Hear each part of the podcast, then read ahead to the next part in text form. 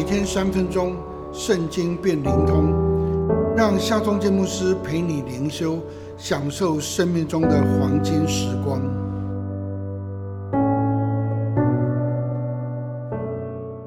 四世纪二十章二十七到二十八节，那时神的约柜在那里，亚伦的孙子以利亚撒的儿子菲尼哈侍立在约柜前。以色列人问耶和华说：“我们当再出去与我们的弟兄便雅悯人打仗呢，还是罢兵呢？”耶和华说：“你们当上去，因为明日我必将他们交在你们手中。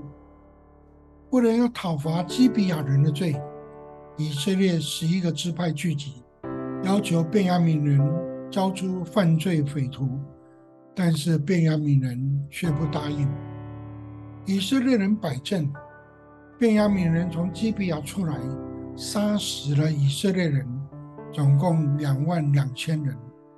第二天还没有摆阵前，以色列人来到上帝面前哭嚎，直到晚上，他们求问可以上去攻打便雅悯人吗？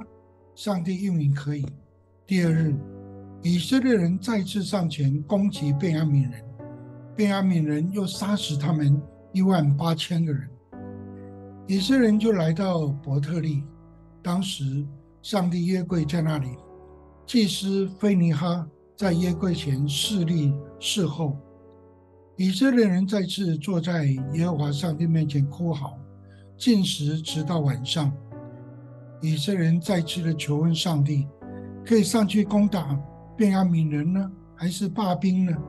上帝说：你们当上去。因为明日我必将他们交在你们的手中。第三天，以色列人设下了埋伏，杀死了贝亚敏人两万五千一百人。